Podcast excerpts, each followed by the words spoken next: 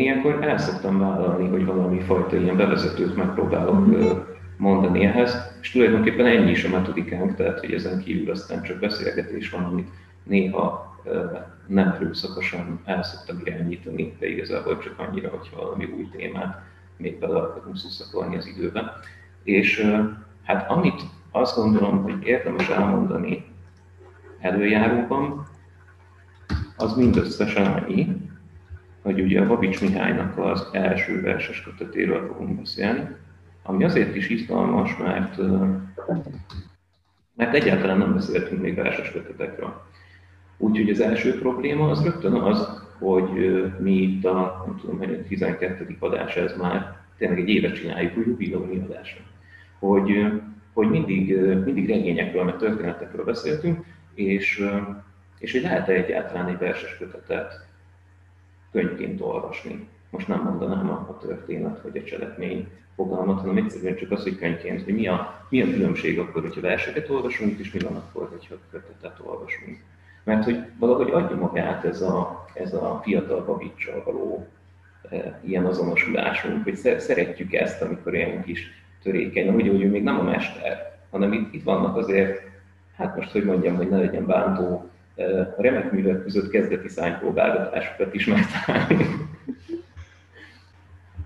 és, és azért is jutott eszembe ez a kérdés, és most már befejezem a kérdezésemet, hogy tavalyi faktos csoportomban volt egy nagyon kedves tanítványom, aki azt mondta, hogy neki ez volt az első olyan élménye, hogy nem verseket olvasott, hanem egy kötetet olvasott az elejétől a végéig, és hogy ez rendkívül más élmény volt neki, mint az, hogy kiragadott versekkel találkozni, és hogy azt mondta, hogy ő, ő ezen túl így fog.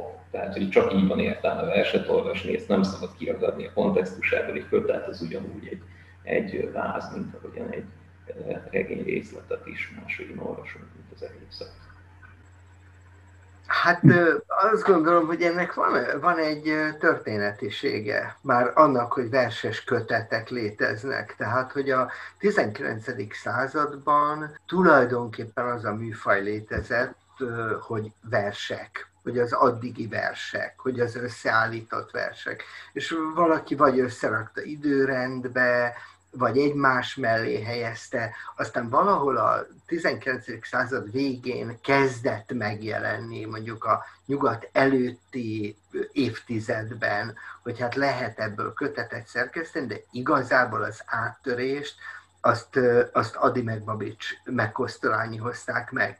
Tehát egyszerűen az az elképzelés, hogy a, hogy a versek összerendezhetők egy új értelmes egységé, az szerintem egyszerűen a 20. század elejének a, a, a gondolata. De most ez azért is érdekes, mert azt mondani, hogy ez az eredeti kontextus, ez is pici túlzás, mert ugye az eredeti kontextus általában az a folyóiratbeli megjelenés, tehát mondjuk eredeti kontextusnak lehet tekinteni a, a hétben, a holnap antológiában, vagy a nyugatban való megjelenéseket is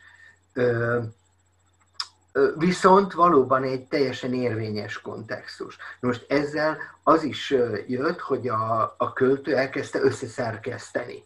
Tehát, hogy, hogy nem egyszerűen meghagyta a művek egyediségét, hanem, hanem kötett kompozíciót csinál. Tehát ez Adinál egy ilyen brillírozás, meg, meg, meg még nagyon sok hozzá kitalált dolog. Babics ebben visszafogottabb, Kosztolányi is, aztán Kosztolányi a második kötetben, a szegény kis gyermekpanaszaiban tovább megy, mert ott egy egyenesen a, a versciklus felé viszi el a kötet kompozíciót. Na mindegy, szóval Babics pedig szerintem ott van, hogy összeszerkeszt valóban egy, egy új önálló, önálló jelentéssel is rendelkező kötetet, tehát nagyon érdemes így olvasni, de közben meg nem szünteti meg a versek egyediségét, tehát szerintem az is, egy, az is autentikus olvasás, hogyha egyes verseket olvasunk. És volt ilyen folyamatosság élményetek? Imi, mi azt hiszem azt írta, hogy neki annyira nem. Nekem a közepe fel egyébként elkezdett valami így bekattanni.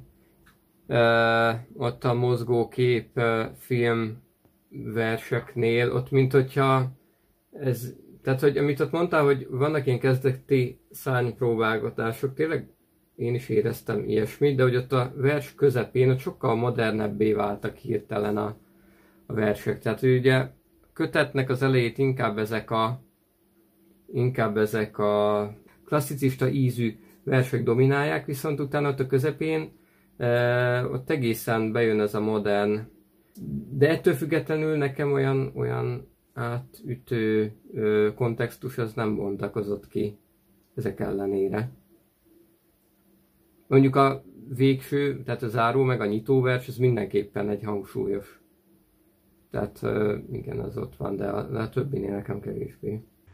Igen, ez nagyon érdekes volt, én megpróbáltam azt, hogy ugye ő nem ír semmilyen ciklus címeket, és elkezdtem így beleírni, tehát itt ceruzával behúzkodni, na ez a három vers tartozik össze, és akkor megpróbáltam így végigmenni az egész köteten, és e, ez, ez van, hogy az egymáshoz tartozó, hogy az Imi is mondta az előbb, hogy mondjuk ez a három nagy antikóda, ez, ezzel kezdi. Szóval, hogy vannak a, a fényképes, meg filmes versek, akkor a városos versek, az itáliai versek, a magyarországi szonettek, a, a álmok, meg ilyen lehetőségek. Tehát vannak ilyen tematikus blokkok, vagy tematikus formai blokkok, de azért igazából nekem se volt az az élményem, hogy most így egy nagy, nem tudom én, ívet olvasunk végig.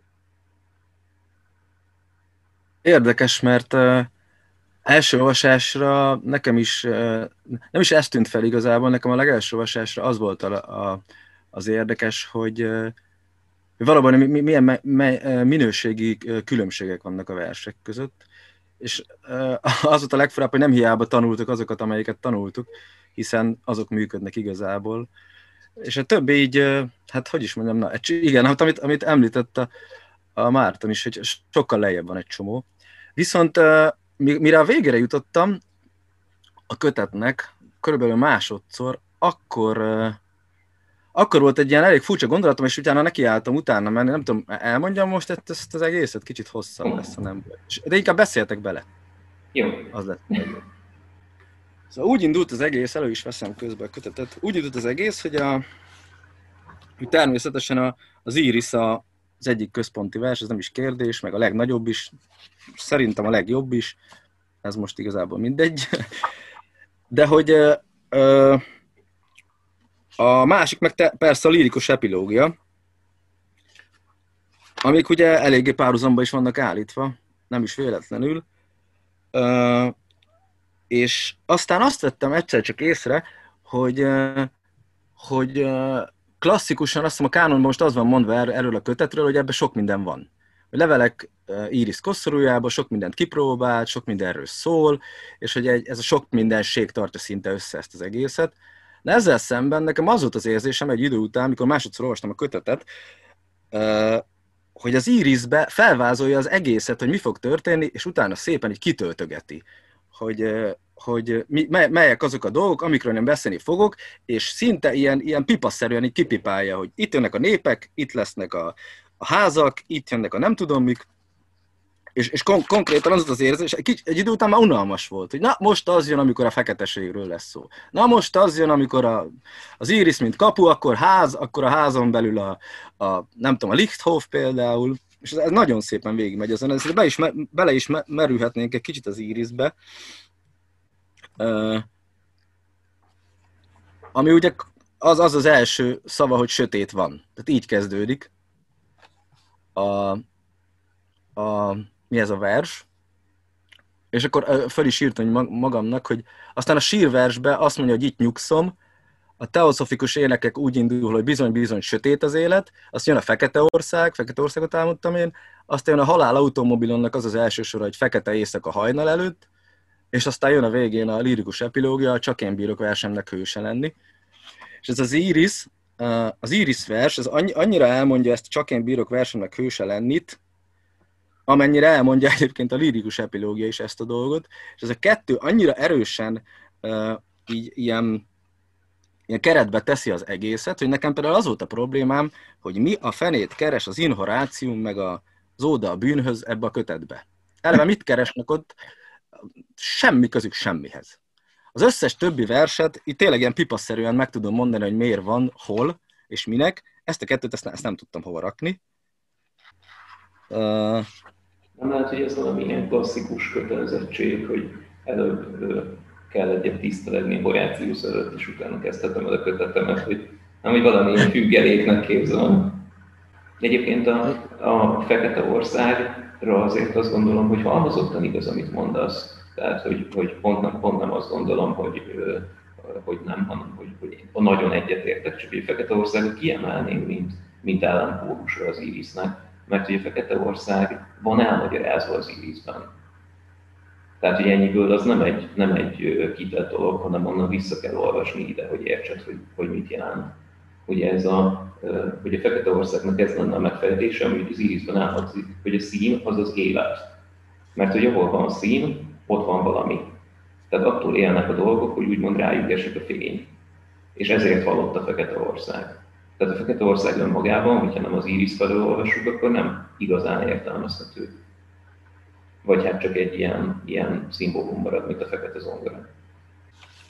Tehát azt mondja, hogy az Irisbe, igen, igen, hogy, hogy színek nélkül ragyogó semmi, ez az egy semmi, a minden semmi. De hát erről szól a Fekete Ország, vagy úgy lehet, hogy akkor nem értettem. Még egyszer pontosan. Lehet, hogy nem mondtam el jól. Igazából én azon akadtam fönn, hogyha, hogyha tényleg csak attól vannak a dolgok, hogy rájuk süt a fény, tehát hogy a színüktől vannak a dolgok, akkor ez nem egy evidens értelemben vett valóság, hanem ez a májának a fátla, hogy írja az Ibisztosz. Tehát, hogy, hogy nem, hogy, hogy, akkor, hogy akkor minket nem, tehát nem is a valóság érdekel. Csak ja, a valóság, csak a valóság, tehát hogy a valóság az nem érdekel, minden, ami létezik, él és érdekes, az nem a valóság. Az nem a valóság, hanem az, sőt. hanem az visszatükröződés. És minek a visszatükröződése? Hát nekem. Az énem. Aha. E, ha megnézitek, végignéztem a kötetet úgy, hogy, hogy mik a kurzival ki, ki, kiszedett részek, nem sok van, ugye? A következő az az Irisben az a, az a két szó, hogy teljes en magam, aztán az egész hunyt szemmel vers, és a végén a, a lírikus epilógia. Az, ott is az egész vers. Ennyi, ennyi a, a kurzival szedett rész. Tehát még ez is, ez is ezt, a, ezt az én magam, én magamból kiinduló világtalan, világtalanságot húzza így alá többször. Az én bírok versemnek hőse lennit. Húzza alá nagyon sokszor. Jó, na az egyik felével nagyon-nagyon egyetértek, a másikkal meg nagyon erősen szeretnék vitatkozni. Tehát azzal, amit mondtál arról, hogy a, az Iris vers az fölvázol egy ilyen gazdag, nagy palettát, és utána meg minden ezt bontja ki, ezzel nagyon és mélységesen, és, és szerintem is, mint hogy egy ilyen, nem tudom, legyezőnek az lenne a középpontja, és akkor kinyitom a legyezőt, és akkor ott hirtelen megjelenik ez az ezer szín. Tehát ez, ez szerintem nagyon, nagyon fontos, és ugyanúgy bajban vagyok a két első verssel, önmagukban értem, a kötetben nem. Tehát ugye ezzel biztonyul nagyon egyetértek. Amivel meg nem, az a szubjekt, szubjektivitása, hogy azt mondod, hogy arról szól, hogy, hogy én bírok versennek hőse lenni, mert pont azt érzem ebben az egész kötetben, hogy csak magamról nem bírok beszélni. Tehát mintha ez lenne a, ez lenne a tételmondat, hogy én magamról semmi. Hát annyit, hogy hajnalka volt az édesanyám, az az egy vers, ami valamilyen nagyon életrajzias elemek felé megy, de se érzésről, semmiről. A Fekete Országban ugye annyi van, hogy Fekete országot álmodtam én semmi, semmi több, és utána pedig kibont egy teljes világot. Tehát szerintem pont az a nagyon izgalmas benne, hogy a, a, a, a líra oly mértékben objektív akar lenni, vagy oly mértékben a, a, a, hát a világnak erről, a, erről az ezernyi féleségéről beszél, és annyira kivonja önmagát. Na most ezzel persze majd el kell mennünk a lírikus epilógia értelmezéséhez is az nagyon fontos lenne, meg izgalmas is lenne, de hogy én pont azt érzem az egész kötetben, hogy, hogy hogyha én keresek egy embert, mögötte, akkor azt kevésbé találom. Van benne egy pici, de nagyon személyes elem, ami azért vissza-vissza jön, és ez egy ilyen, és lehet, hogy nagyon direkt freudistán hangzik, de hogy egy ilyen elfolytott szexualitás. És az viszont mindig vissza-vissza jön a véri lányok, meg a, a fürdőben meglesett lányok, hogy, hogy mintha másoknak lenne szexuális élete, de a beszélőnek nincsen, hát van beszélő, de szóval, hogy, hogy értitek, hogy valahogy ez el van távolítva. Ott volt például nagyon feltűnő, amikor a Riethofban, a, a nyomorban, a nyomorban ott van gyönyör. De hogy ahol mi élünk, ott nincs. Tehát, hogy ez valami ilyen távoli, alapvetően picit ijesztő, és hogy ez, hogy ez, itt, ez itt többször benne volt. És azért ugye annak ellenére, hogy ez egy ilyen első kötet, ez a Kavicsik már 26 éves. Tehát nem kellene ilyen kis szemérmesnek lennie. De nem akarok persze ilyen életrajzolnak helyezni a kötetetbe. Bár Babics már pont ez nagyon érdekes, hogy ugye elmondjuk, hogy nem magyarázzuk az életrajzol a kötetet, majd utána megtanítjuk a Jónás könyvét, ez milyen szépen hozzáilleszkedik az életrajzhoz, de, de menjünk vissza ehhez. De egyébként, amit itt mondasz, ez picit csatlakoznék, mert uh, amikor uh, nekem is ugyanez jutott eszembe, uh, főleg amikor van az a vers, ahol, ahol hát konkrétan, mint hogyha ilyen nemi aktust írna le, vagy arról beszélne, és hogy ott nagyon-nagyon szemérmesen áll az egész dolghoz, ott ugye végén Szűz Máriához imádkozik, hogy, hogy tehát ez is mennyire abszurd, hogy, hogy így nem tudom, hogy vegye el tőle ezt a, ezt a vágyat, vagy ezt a kísértést, de hogy ez még hozzá kapcsolódik az, hogy többször több versben is ö, kimondja azt, akár itt az utazgatás során, vagy itt a mozgókép ö, esetében, hogy, hogy ő nem él. Tehát, hogy tehát, hogy hiányzik belőle, vagy számára valódi élet, és hogy, és hogy ő ugye mit tekint valódi ének, életnek, lehet, hogy azt egyébként mit mástól lát, vagy ami pont az ő életéből hiányzik, de hogy ő úgy éli meg, hogy, hogy ő nem élt eleget, vagy nem jól élte az életét. Például nem utazgatott, mert ugye mondja, hogy, vagy hát nem tudom, hogy mennyit utazgatott konkrétan, de ugye itt, ahogyan felsorolja ezeket a Svédországot, meg stb. stb., ugye pont arról panaszkodik, hogy, hogy ezeket a tájakat nem nézheti meg élőbe, vagy ott, hogy nem jössz el velem Amerikába. Ez az egyik, a másik pedig tényleg ez a szexualitásnak az elfolytása, ami egyébként lehet, hogy egy teljesen ilyen belső kényszer nála, és hogy nem az van, hogy, hogy nem, hogy nem történt vele ilyen, hanem inkább az, hogy nem meri ezt megélni, vagy hogy nem egy természetes dolognak tekinti. És szerintem e fölött bánkódik e, ebben az érzésben. Szóval azt akartam mondani, hogy amit, amit mondtál, az nem, hogy mond, hanem szerintem pont, hogy kibontja azt, amit én próbáltam mondani, akkor lehet, hogy nem jól mondtam. Tehát a személyességről, igen, valóban egy, egy szó sincs az egészről. Itt az, az énnek egy ilyen teljesen absztrakt megjelenése van, mondjuk Babicsnál, ja, hogy az annyira nem meglepő mondjuk, hogy egy, hogy egy absztrakt én beszél. Egy absztrakt én beszél, amit minden elazonosít, abba te, tök jól mondtátok, hogy, hogy az, az égvilágon minden azonosítja ezt az én, csak magával a személyességgel. Nem? Tehát nagyon, nagyon, tényleg nagyon szépen el van tolva ez az egész, és uh, most jut eszembe, azt, hogy, hogy lehet, hogy ezt az egészet azért teszi, hogy, uh, hogy ne beszéljen arról, ami igazán személyes, hogy ez a mögöttes tartalom. Ezt most nem tudom, csak most jutott eszembe, mindegy.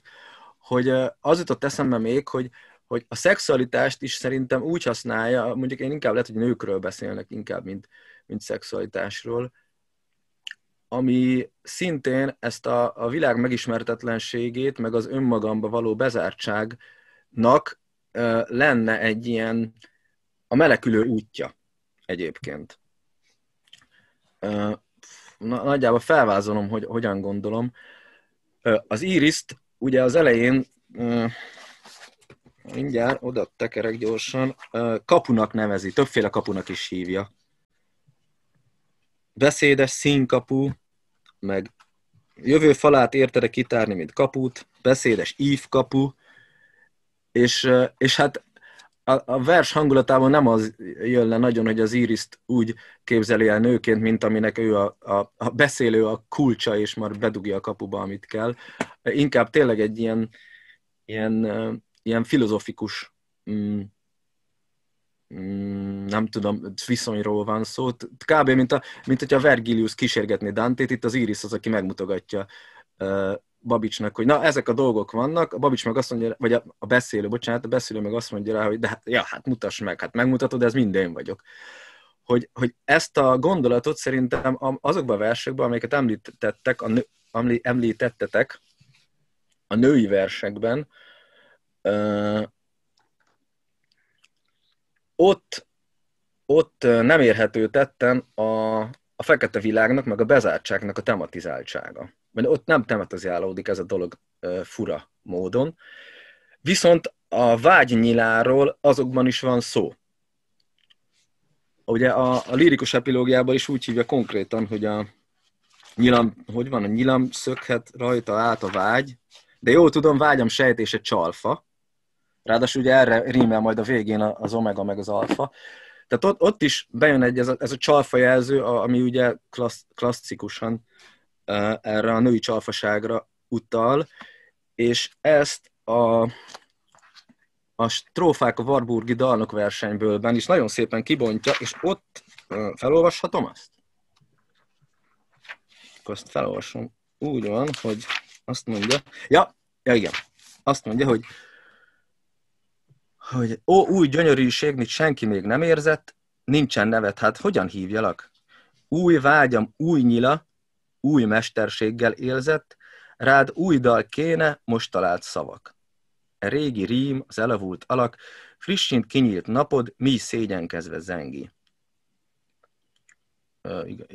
Nagyjából idáig érdekes. És egyébként az az első sora ennek a versnek, hogy fehér ruhás az én madomnám. Az egész feketességgel, meg magám, magába zártsága, meg mindennel szemben, szemben megy már itt, itt ez, a, ez az első sor, és utána végez a vers ezzel a, ezzel a, a vágynyilának kilövésével, ami ugye csalfa, és az jutott eszembe, hogy Babicshoz viszonylag közel van itt a, a Nietzsének ez a, ez a elhíresült mondata, vagy elhíresült gondolata inkább, hogy, a, hogy az igazság a nő, akit a filozófusok mindig meg akartak hódítani, csak soka, soha nem sikerül nekik, mert bénák hozzá. Ha gondoljátok, ezt is felolvasom, egy rövidke része.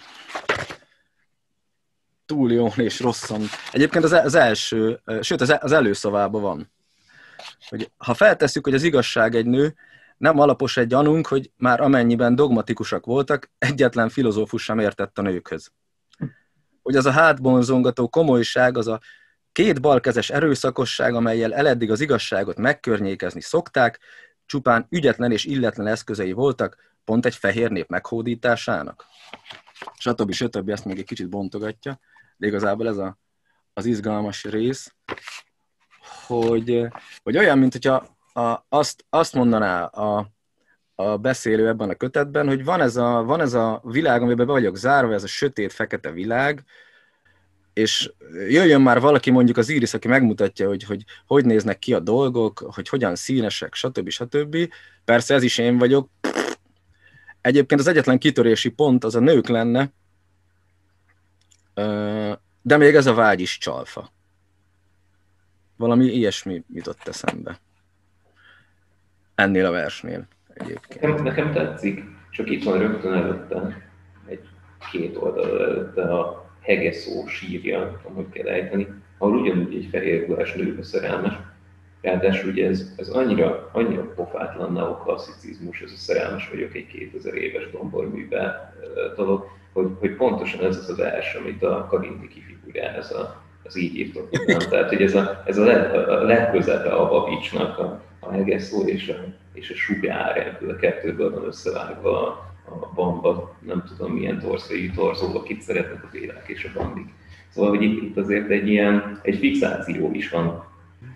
Igen, illetve, illetve az nagyon jó volt, amiket Ricsi felolvastál, szerintem teljesen ez a, a de hát itt azért az nagyon fontos, hogy ott Wolfram beszél, utána meg Tannhäuser beszél, a hegezó sírjában szintén van egy megteremtett beszélő, és hogy az, hogy, hogy majdnem minden verse mögé csinál egy ilyen, egy ilyen beszélőt, szerintem ez a lirikus epilógiára is igaz.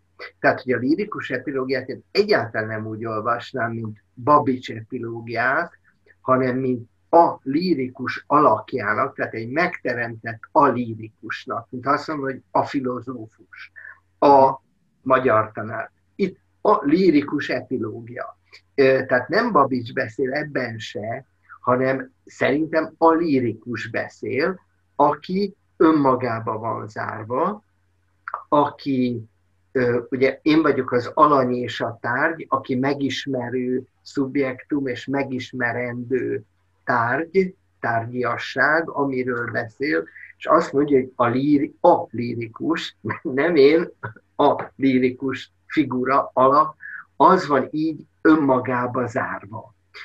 Tehát, hogy én az egész lirikus epilógiát ilyen szerepversként olvasnám, és nem úgy, hogy, hogy én vallok magamról, hogy, hogy, hogy önmagamba záródom, mert önmagamat, mint tárgyat nem teszem a versek tárgyába.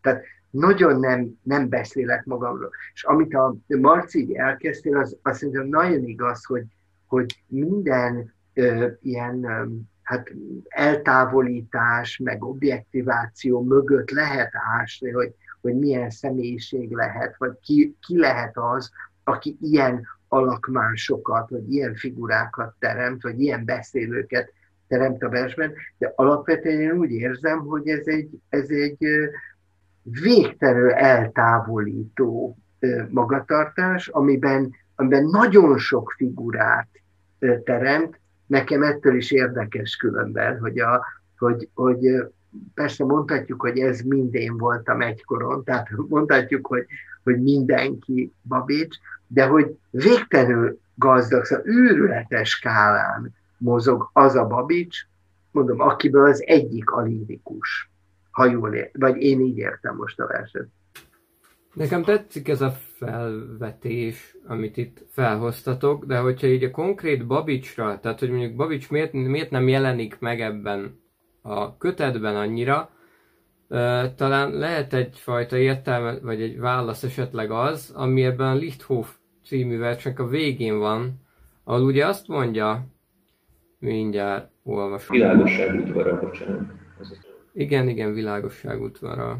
Tehát ugye itt ennek a végén azt mondja, hogy tulajdonképpen végig hát egy, egy gondolatmenetről számol be ugye ebben, hogy, hogy egyáltalán ez a Lichthof hogyan jön létre, ez a világosság útvara, és hogy ugye ez milyen bosszúságokat okozott, hogy mi minden gyűjt oda, ott a jövőnek, tehát hogy egy tulajdonképpen egy filozófikus hozzáállás, de hogy ez azért ugye több versben is eléggé megjelenik, hát eléggé, tehát az összeset átissza valamiféle filozófia, és ugye ebben van egy nagyon erős önvallomás itt a végén, hogy, hogy miért mondom el ezt? Nem is tudom, csak gyakran oly nyomasztón jut eszembe, ha járok a bérházak folyosóin, kinézek holmi keskeny ablakon, és nem tehetém, hogy egyszer el nem mondjam. Mi van benne? Mi bánt úgy engem benne? Tehát, mint hogyha Babicsnak maga a a személyisége, az, az talán nem is egy olyan, amit mondjuk így elvárhatnánk mondjuk egy Petőfitől, vagy egy Aditól, aki saját magával akar foglalkozni, hanem hogy, hogy erre tulajdonképpen ebben a pillanatban még Babics egyáltalán nem, nem képes. Talán ő se ismeri elég jól saját magát, talán, és, és hogy őket ezek a filozófiai gondolatok kötik le igazán. És talán ezért lehet az, hogy, hogy, hogy különböző helyzetekhez különböző karaktereket hoz létre, mert hogy saját magát nem találja ezekben a dolgokban meg. És szerintem ez, ez tényleg egy, egy, egy egészen kifejező vallomás részéről, hogy, hogy itt saját magát se érti pontosan, hogy miért akarja ezt elmondani, vagy hogy, hogy milyen ebben az egészben, de hogy ez őt bántja. És hogy őt egy csomó minden bántja a világon, egy csomó minden dologgal szeretne foglalkozni, meg gondolkodni róla, csak egyszerűen, igen, hogy így, hogy így önmagát nem igazán definiálja. De ez is mintha egy ilyen általános alany lenne, aki beszél. Nem egy, egy általános alandóság tudat. Mert ez a másik, ami, ami vissza-vissza a versetben. Itt van rögtön a Litó felett az a egyébként egyáltalán nem jó vers, Várok. A régi számoda, nem a régi számodára gondolok, ami egy rossz vers és zseniális alapötlettel, azzal, hogyha, hogyha halottak nem némán bomlanának, akkor mi beleővülnénk a létezésbe.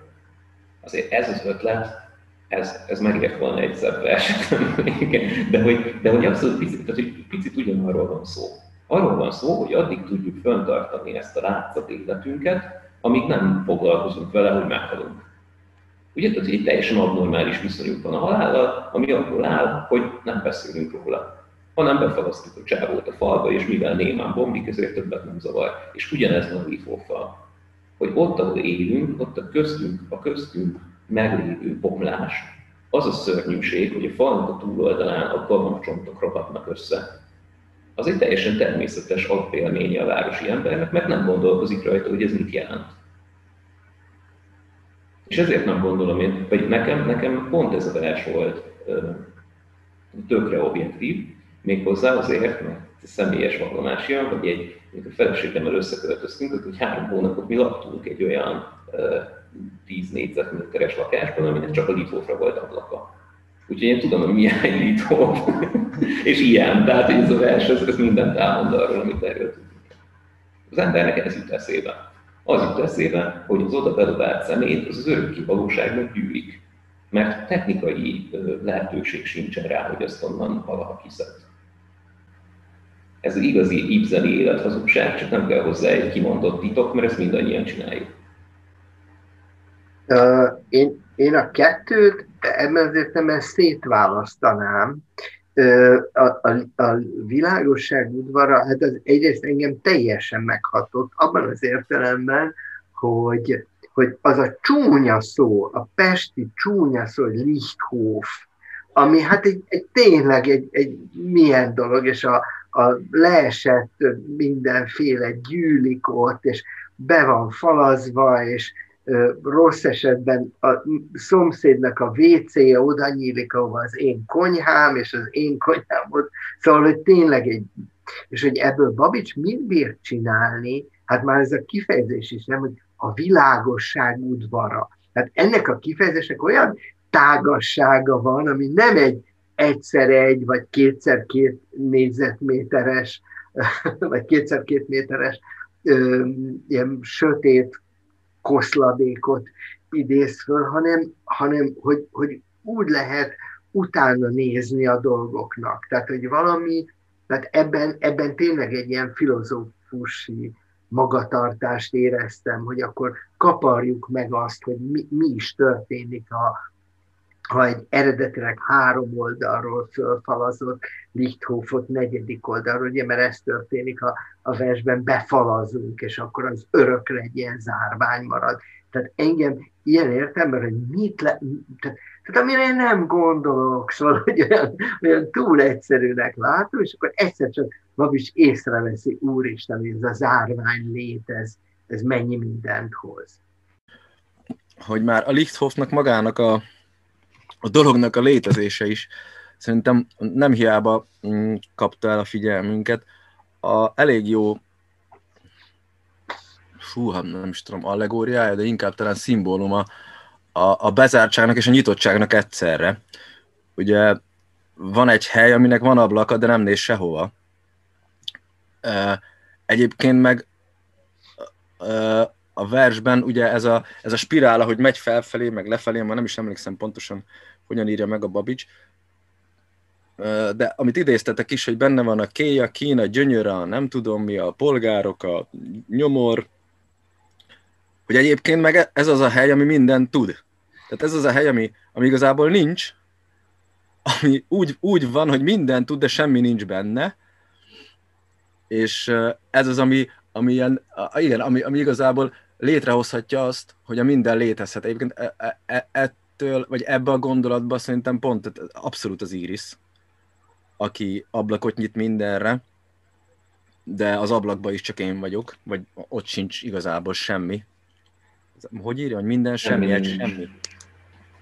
Azt írja egyébként, hogy nincs semmi sem, csak semmi van, és a semmi én vagyok.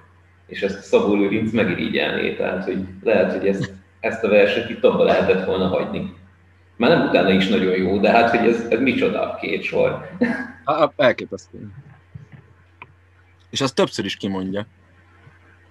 Többször is játszik ezzel, ezzel a, a semmi, semmi dologgal, és a Lichthofnál ez meg egyszerűen csodálatos. Ez a kis semmi, ami minden.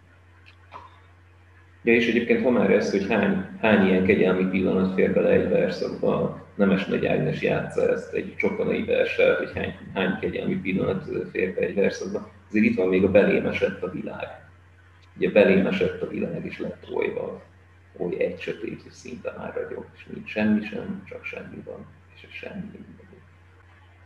Megint csak egy picit vitatkozható, mert Szóval ez egy nagyon nehéz dolog, hogy az ember meddig elemezhet egy költőt, már így mély lélektanilag fúrhat le, vagy meddig, vagy mennyire mondjam, tartsuk tiszteletben azt, hogy ő miről akar beszélni.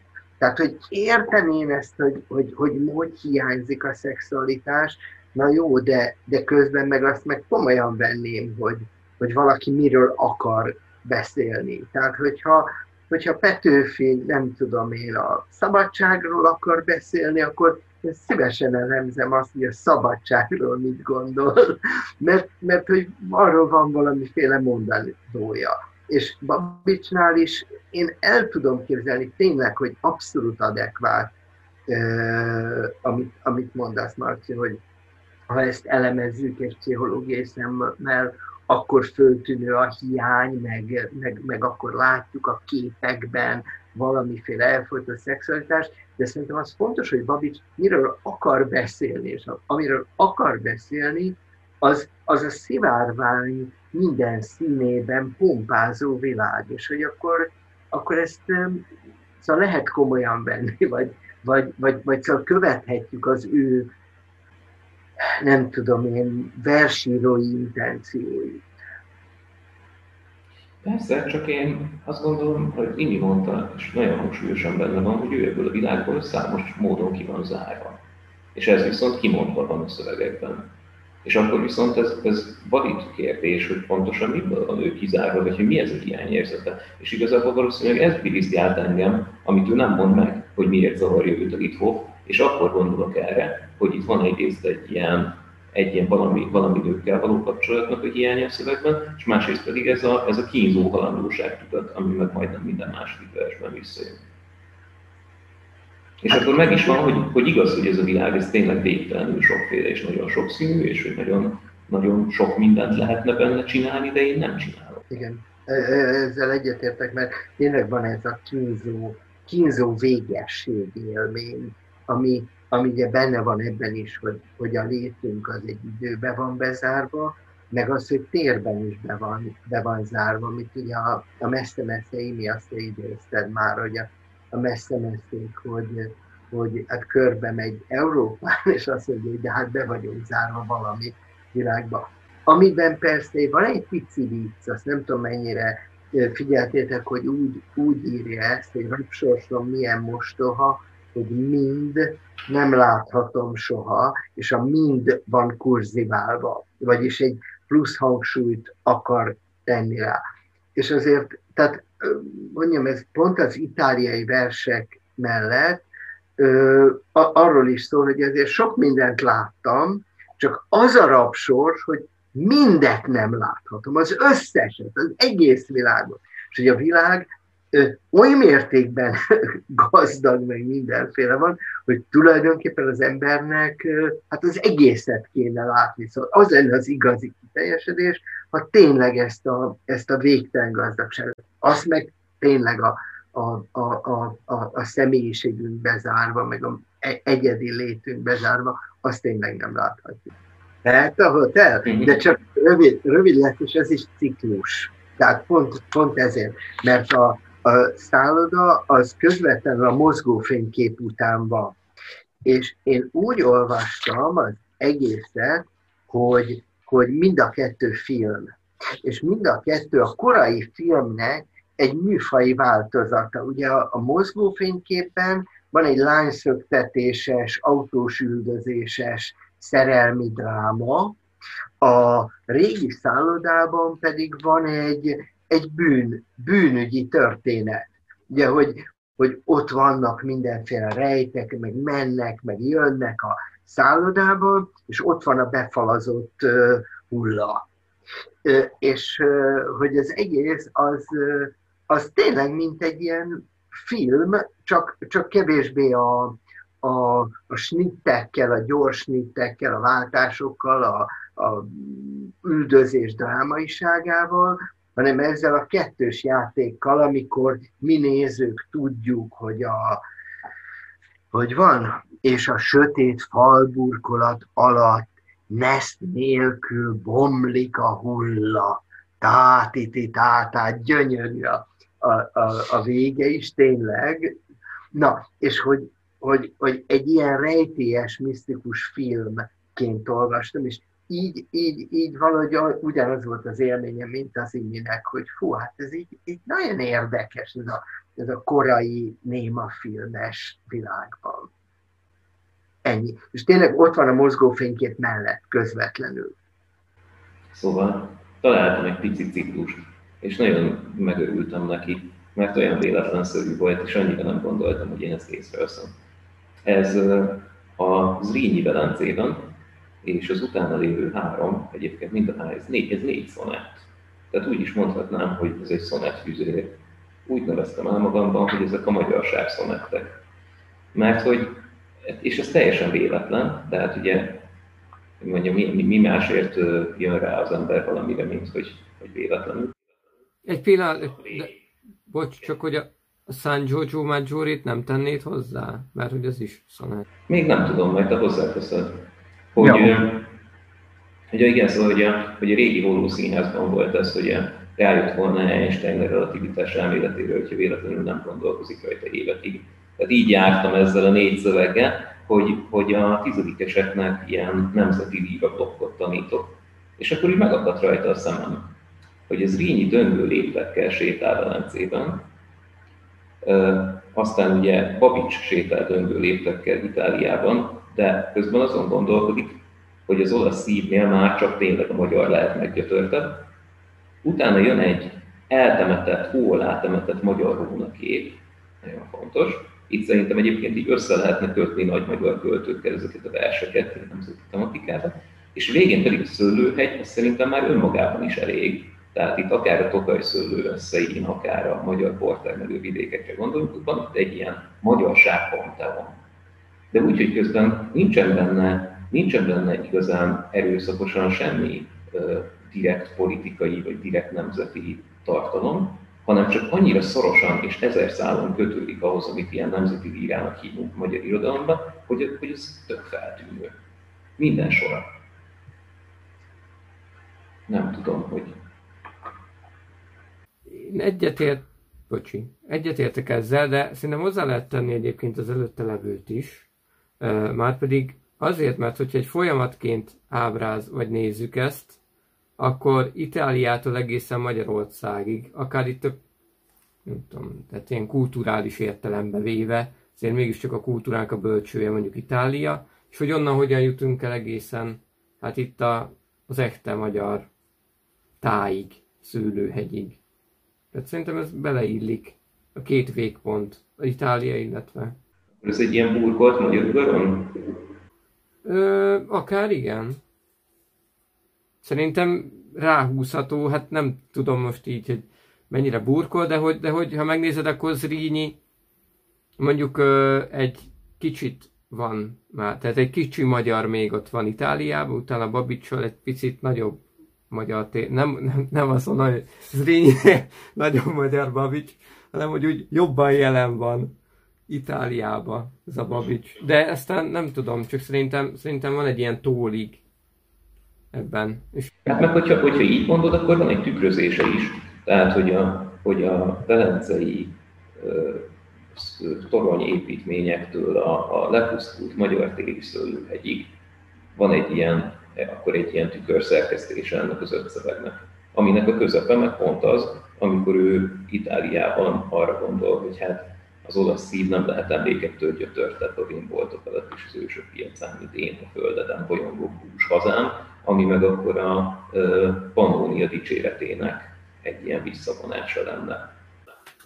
Na, egész szép is értelmezés jön itt elő.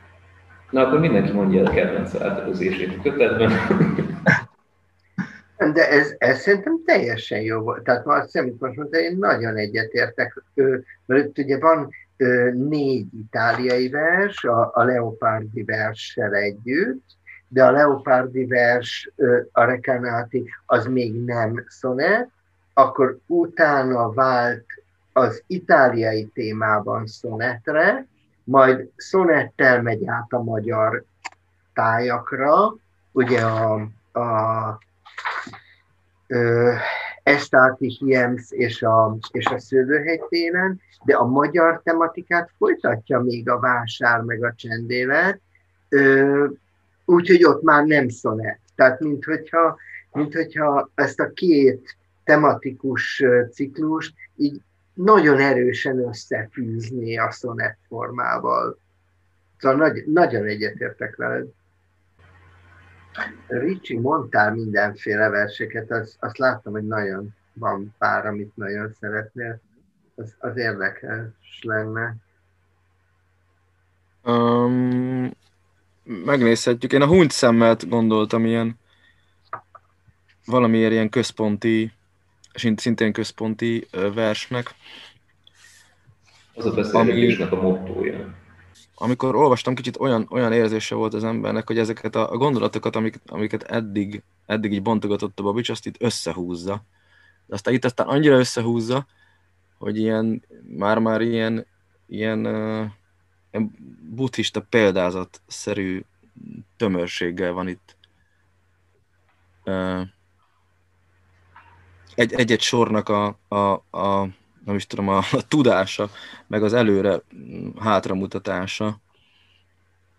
Mm, szerintem azért lenne érdekes ezzel, hát már eleve a címe, hogy szemmel, ugye ez megint az Iris, az Irisből indul.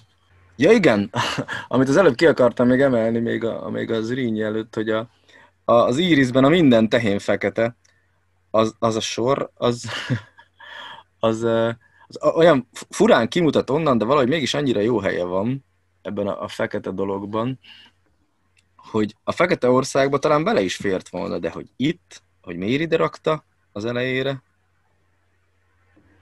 uh, és pont oda, amiről arról beszél, hogy színe különbség, különbség az élet, tehát, hogy ami a, igen, ami a szín az maga az élet, vagy azokkal azonosítja, ott egyszerűen bedob egy ilyet, hogy így van, és most minden tehén fekete. De menjünk vissza a hunt szemmel Szóval, hogy, hogy szerintem az nagy, nagyon, nagy, nagyon érdekes, hogy úgy indít kapásból, hogy, hogy bérceken futunk, hogy hunyt szemmel bérceken futunk. Van, van, egy, van egy kiinduló pontunk, amik, amiben még mozgás is van, és kapás, kapásból úgy indul, hogy, hogy de be van csukva a szemünk igazából. De itt nyilván, vagy gondolom, hogy itt az van, amit a, amiről megbeszéltünk az elején, hogy, hogy ez nem a valóság. Ott is van, hogy unod a valót. És hogy igazából csak azzal tudunk valamit kezdeni, amit mint szemmel látunk. Hogy csak ott kapjuk meg azokat a csodákat, amikre vágyunk. Ez tudom, hogy nagyon, hogy ez egy ilyen egyszerű, naív olvasat, de hogy szerintem itt megengedi a szöveg. Mint hogyha ezzel kitárulna a világ, nem? Hogyha beúnyod a szemed, akkor bérceken, tehát hogy alapvetően se futunk bérceken, de hogy amikor állom, vagy amikor lehúnyjuk a szemünket, akkor bárhol lehet, akár a bérceken is. Ja, hogy te ezt így pozitívnak olvasod? Nem is, nem is ilyen... Uh... Én, én pozitívnak. Ha, de jó. Pláne, szerintem az van fordítva, amit, ahogy Ricsi értette, meg, meg, meg Marci is, meg én is, hogy, hogy mi a realitás, és mi az, ami, ami minősítő elem. És szerintem te úgy olvastad, hogy a realitás a bérceken futunk, csak közben le van csukva szemünk, tehát ezért van a leesés veszélye. De hogyha fordítva van, hogy a huncs szemmel a realitás, tehát az a realitás, hogy álmodunk. Álmodunk, és álmunkban bérceken futunk, akkor nincs a leesésnek esély, tehát nincs, nincs ez a veszély, tehát nem, ez nem egy veszélyeztetett élethelyzet, hanem hogy én is úgy értettem, hogy ez itt a végén, hogy, hogy igen, álmunkban elképesztő távolatokat ö, tudunk bejárni, bérceken futunk, de ez álmunkban történik meg. Nekem meg annyira logikus volt, hogy mivel van ez a fenyegetettség, ezért arra vágyik a szívünk, hogy nem, nem, nem az lesz ebből, hogy, hogy belezuhanunk a mélybe. Aha. De milyen jó, hogy ezt a kettőt, mind a kettőt be lehet olvasni, hát így még izgalmasabb. Igen, és egyébként tényleg a folytatás is. Mert a legjobb, amit nem tudunk, a legszebb, amit nem hiszünk, az ugye valóban lehet egy ilyen, egy ilyen buddhista lemondás bölcselet, meg, meg vonatkozhat arra is, hogy amit nem, tehát hogy amit nem, amit nem az eszeddel tudsz, hanem a képzeletedben vissza, visszaviláglik, és amiben nem hiszel, csak elfogadod a kárkázat szépségét. Tehát akkor lehet, hogy végig lehet csinálni ezzel az, hogy mind a két irányból igaza legyen. Nagyon jó. Az nagyon érdekes, ezt nem is, nem is értem, inkább kérdezném tőletek, hogy, hogy hogy van az, hogy a legjobb az a tudással, és a legszebb a hittel van párban. Tehát a harmadik, negyedik sorban ez, ez nagyon, nagyon furcsa, ezt nem, nem tudom még összerakni. Én ezt a, a lirikus epilógiából uh, olvastam vissza, hogy a legjobb, vagy a legjobb, amit nem tudunk, ugye, amit nem tudok, az a, a világot versbe venni. Vagy a mindenséget. Mindenséget versbe venni. Azt nem tudom. És a mindenség a legjobb. Ha de így még, még, ha még, még élesebb a kérdés, amit mondtál, tényleg. Hogy pláne miért akkor az a legjobb.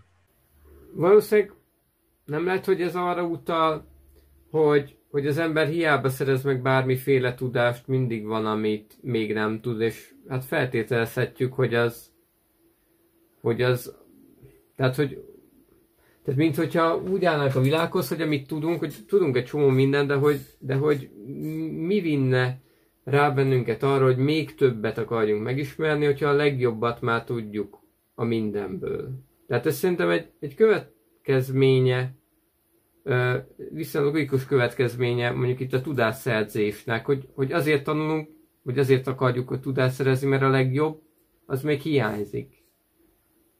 A, a szebbnél pedig, hogy, hogy hát valahol azért a, a, mondjuk a vallásnak, vagy inkább jó nem is vallás, mondjuk, a, mondjuk az Isten hitnek például a legszebb pillanatait e, ugye átélhetjük, de hogy, de hogy amit már itt talán elhinni sem merünk, az, az lehet a legszebb ebből a most így a magam nyelvén fordítom ezt, hogy mondjuk így az Isten kapcsolatból, vagy ezekből a tehát, hogy, hogy én azt gondolom, hogy ezek logikusan függnek össze, mert hogy, mert hogy, mert hogy a nem tudás, illetve a nem hi, hisz, hívés, hisz, ezt Jézusom, ezt ki lehet mondani, tehát a, a, a, a nem hit, hogy, hogy, hogy az, vagy hogy, hogy amiatt, tehát ez motivál minket arra, bocsánat, tehát a legjobb keresése és a legszebb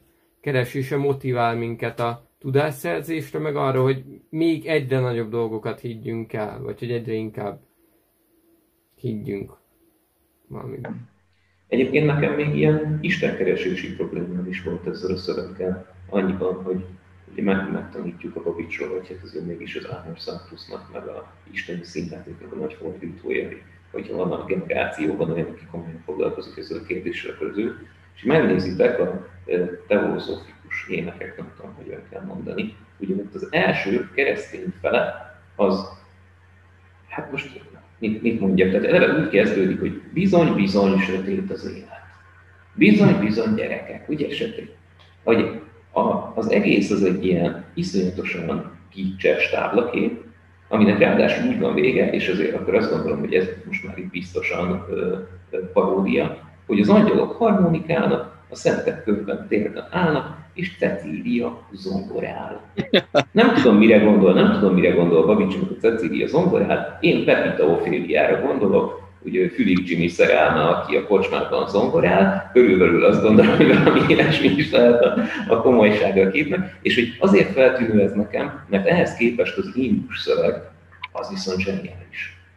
És hogy olyan erős kontrasztban van téve ez a kettő, hogy nem is lehet máshogy egyszerre olvasni, mint hogy ez valami, hát ilyen kis keresztény budusság. Ez viszont itt valami, valami valós világ megtapasztalás, úgy oda is írja végére, hogy, hogy ki, ki érti meg mai nekem, és ki tudja, mert én nem tudom, hogy mit jelent, és ki hiszi el, hogy jártam, hogy jártam oda lent, hogy jártam ott, ahol nincs világos, és nincs sötét. Úgyhogy tehát, hogy én tényleg ott voltam, és én ezt tényleg láttam, mint Dante. Ugye, hogy a világ az ilyen. Hogyha nagyon messzire mész, akkor egy óriás teknős békát látsz, amit elefántok tartanak a négy oldalt nem tudok, nem tudok mit kezdeni ez össze, nem tudom beilleszteni a Babics képembe ezt a verset. A lényegében egyetértek, de azért egy, egy, egy dolgot azért nagyon hozzátennék, hogy ez a Cecília, ugye Szent Cecília, aki a zene ö, szentje, tehát, hogy, hogy az egész, egész középkor reneszánsz mindig úgy ábrázolják, tehát mit tudom én, a Genti szárnyas oltár, vagy Hent, ha szépen ejtjük, szárnyas oltáron is az angyalok mindig Szent Cecília körül jelennek meg. Tehát az szerintem teljesen rendben van, hogy az angyalok harmonikálnak, a szentek körben térden állnak, és Cecília zongorál. Tehát ez szerintem nem a Pepita Ophélia, ami meg hát nagyon vicces, de, de ez szerintem rendben van azzal már egyetértek, hogy, hogy nekem is nagyon érdekesen eldőlt a szöveg a, az indus felé, tehát a súlyosabb volt, tehát hogy ebben, ebben erősebben éreztem igen a, a kereszténység kritikát, ott pedig egyszer csak építi és, és gazdagon ezt az indus hitet. Tehát csak a Ceciliát akartam megvédeni, meg ezt a Bocsánat. Kettő percünk van, úgyhogy olyat mondja Ricsi. Én csak a lirikus epilógiát akartam még előhozni, hogy az első verszak vége az, hogy hol törvelészen a dió. A, a, tehát itt feltöretik a dió, amit meg ugye a lirikus epilógiában meg azt mondja, hogy a dióba van zárva. Hát amíg fel nem törik, de hogy van-e van valami ilyen, nem, hogy, hogy a, ez nem, nem tudom, jelenések könyvében van valami töretlen dió. Biztos, hogy van ugye utal a Babics, én csak ilyen görög uh, mitoszokra emlékszem, ahol föltörik a világtojást, de az is lehet, hogy nem görög, hanem valami európai. Hát ez itt a, itt a végső ítéletnek egy metaforája, nem? Tehát, hogy itt ki, kibomlik mindenkiből, ami valójában benne van. De hogy ez itt mondjuk ennek a keresztény filozófiának, ha filozófiának lehet hívni a teológiát, akkor egy nagyon leegyszerűsített változata, ami szerintem, ami szerintem az emberek vagy a keresztényeknek a tudata általános műveltsége tulajdonképpen eddig terjed el, míg, a, míg az Indusba ott pedig hogy milyen filozófiai irányzatok vannak mondjuk keleten, mint, mint, mint amit az átlag keresztény mondjuk a kereszténységből lát. Tehát ez tényleg egy ilyen paródia az én szememben is. És hogyha még az imi szememben is paródia, akkor zenében aztán főleg. Na, hát én nagyon szépen köszönöm, hogy, hogy tudtatok jönni. És akkor hazaengedem szegény Voltás bácsit. And I don't wanna go home right